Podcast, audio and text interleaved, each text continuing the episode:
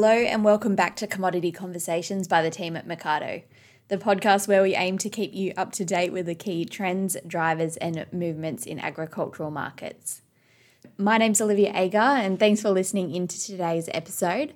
It's pretty good to be bringing it to you this week because the good times have just kept rolling in for Australian agricultural commodity prices. For grains, there are a few ups and downs in the international markets earlier in the week, but Chinese corn purchases and news out of the Black Sea nations have just kept prices ticking higher and driving up local prices here. And as you're about to hear, it seems to have been pretty blue skies for those selling into livestock and wool markets at the moment as well. So, for today's episode, we have Adam Mountjoy kindly joining us to chat with Robert Herrmann about what these markets are looking like on the ground. Adam has joined us on Commodity Conversations before. He is the Southern Region Livestock Manager for Nutrien and has a really great handle on how these opening sales have turned out and just what these extraordinary prices are doing to the female and breeder markets. So, we have a bit of wool, a bit of lamb, and cattle talk today. I hope you enjoy this episode, and thanks to Adam for sharing his insight. Well, thanks very much, Liv. You're right. It is a great pleasure to have um, Adam Mountjoy join us today and Adam's uh, the Nutrien Southern Livestock Manager. One of the reasons we like talking to people like Adam is that we take very seriously what we do in terms of looking at prices and following markets and that. But um, it's on the ground that we we love to hear about, and Adam's certainly on the ground. He's been to just about every weaner sale I think that's been uh, on so far, weaner cattle sale, and then of course he's across sheep sales. But before we get into it, Adam, I just want to run something past you, uh, and I know you're really interested in sheep. But this week the wool market um, was just uh, just a real cracker, and uh, and I know a lot of your crossbred wool producers have been hanging out for um, you know the prices have been pretty bad, but that wool market actually lifted ten percent this week in the crossbred end, and uh, and we saw the Eastern Market Indicator head towards thirteen hundred cents, almost I think at twelve ninety one or twelve ninety two for the week. So we're going to talk livestock with you, Adam, but in the back of your mind and the back of your uh, clients' minds will be that uh, the wool market's heading back again. And we've seen a really strong effort in the three weeks that the market's been going. Welcome, Adam. And uh, let's start off with cattle. I, I note that uh, in Adrian's report this week, the Eastern Young Cattle Indicator is 53% above this time last year and the indicators, one that we'll always remember, the indicators quoted at 888. What have you got to say about cattle market, Adam?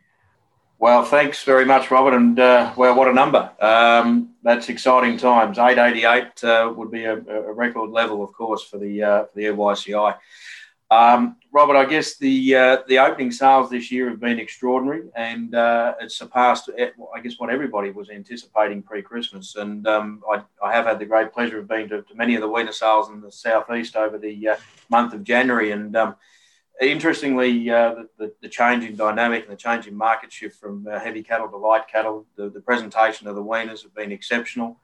Just to touch on one of the markets, I think Robert, which was really interesting numbers came out of was. Um, the, uh, the Hamilton uh, Weaner sale there that was conducted, the Angus steer sale on the first Tuesday in uh, in January on the fifth, and the year on year levels for that sale, particular sale, was was really uh, really an extraordinary, uh, I guess, reflection on where the market sits. Um, the yarding of the cattle was exceptional, the, the quality of the stock good, and the pricing was just extraordinary.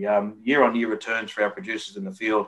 Now they the same steers that they yarded last year to this year, Robert, they received an extra $640 on average, which is just extraordinary. So um, it certainly lends to the uh, to the EYCI levels of today of being 53% higher, and um, we're seeing remarkable returns for our uh, for our growers across the uh, southeast region at the moment. It's also translating into the female market, isn't it? Which I guess tells us that people are pretty confident about um, trying to rebuild the herd after the drought.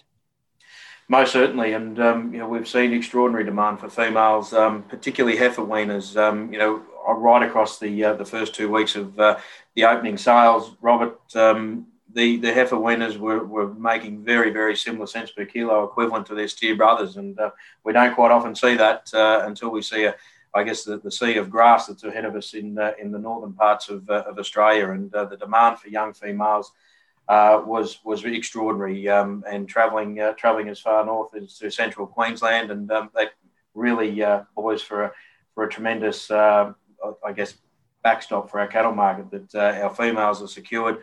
They're going back out to pasture. They're not going to be to be grain fed onwards. They're they're really going back out in the paddock to be joined and start that herd rebuild, which we're looking for.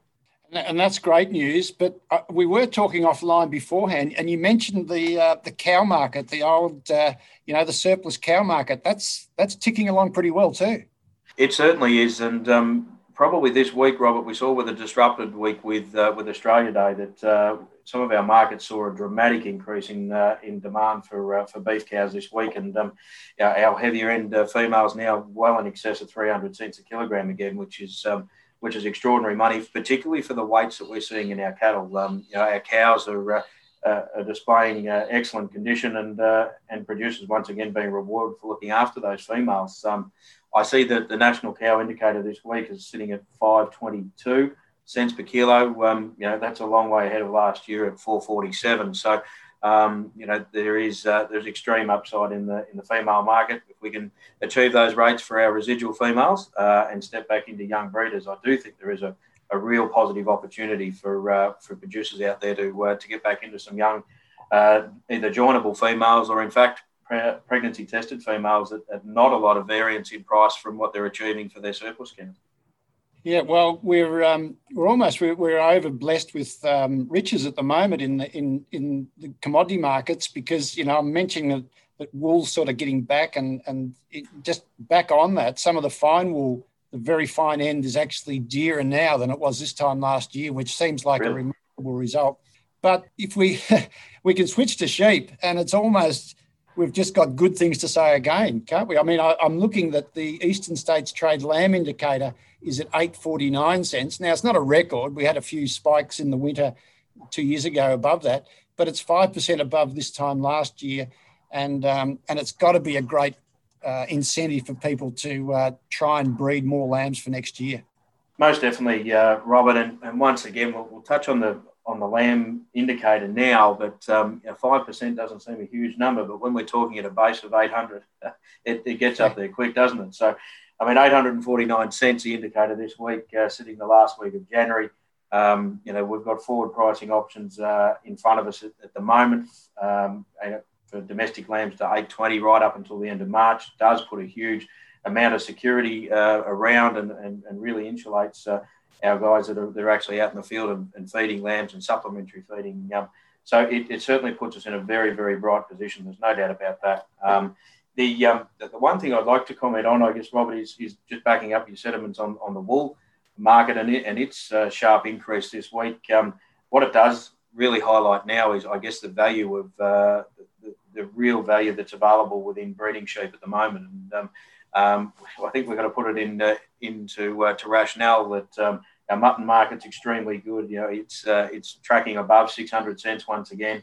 Um, and we see an opportunity uh, only this week throughout uh, some of the, the, sale mediums that are out there, and, uh, and online being one of them, um, that you know we can go back in and, and buy a, a, very good, sound young merino ewe for somewhere between 270 and 320 dollars, and um, those ewes scanned up in lamb uh, that are now going to cut. Uh, uh, a more valuable fleece this week, Robert, than what it looked like a month ago. Um, yeah. they, they represent ex- extraordinary value, I believe, uh, particularly now that the mutton market has sees itself back over 600 cents also. So um, there's a really bright future out there for the uh, for the upcoming autumn, and uh, particularly as we're speaking and, and uh, raining today. Yeah, it's well. that's a really good point you make, Adam. You know, our view is that the wool market hasn't finished its run. So by this, by the end of the year, we'll be seeing, you know, um, good solid price, um, well recovered from the uh, challenges we faced last year in the wool market. Adam, I think you've really demonstrated again the value of somebody who's driving around and getting to markets, and, and the added value you bring to our analysis is much appreciated. I guess your guys are flat out, and that's what you want them to be. How are they going trying to find you know trading stock for um, for some of their uh, their lamb traders? And I, you know, I make the point while you're thinking about that. I make the point that we said before. You'd rather be adding weight to a lamb at $8 a kilogram than at $4 a kilogram carcass weight. So I'm suspecting that there's good money to be made from lambs out there, but uh, finding them must be a bit of a challenge.